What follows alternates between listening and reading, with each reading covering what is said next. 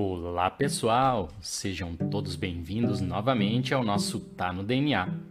Meu nome é Jason Isidio, eu sou professor na área de genética e biologia molecular e cientista na área de genética do comportamento.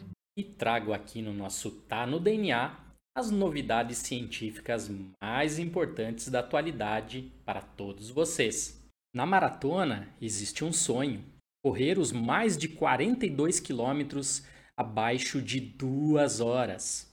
O atual recordista mundial, keniano Eluid Kipchoge, detém o tempo de 2 horas, 1 minuto e 9 segundos, uma marca que foi conquistada na maratona de Berlim em 2022.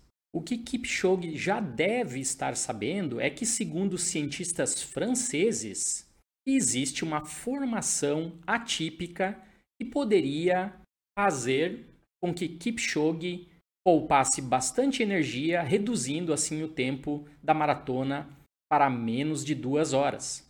Os cientistas demonstraram, através de estudos com manequins em túneis de vento, através de um artigo publicado na Proceedings of the Royal Society, que, diferentemente do que se acreditava, a formação em V à frente de Kipchoge não é a mais eficiente em termos de poupar energia.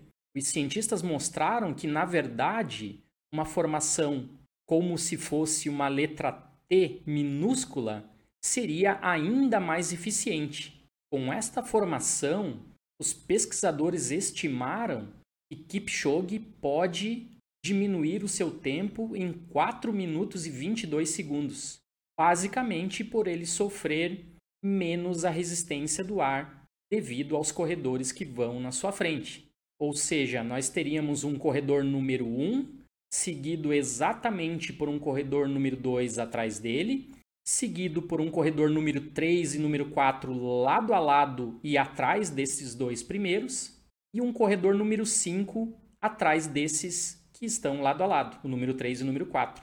Após esses cinco homens, então apareceria Kipchoge, seguido ainda por dois corredores lado a lado atrás dele. Se essa formação for respeitada, nós poderemos ter, ainda em 2023, a quebra deste espetacular recorde que nos mostra que a humanidade ainda está muito longe dos seus limites de capacidade física. Se você gostou deste tema, por favor recomende este episódio a um amigo ou um familiar.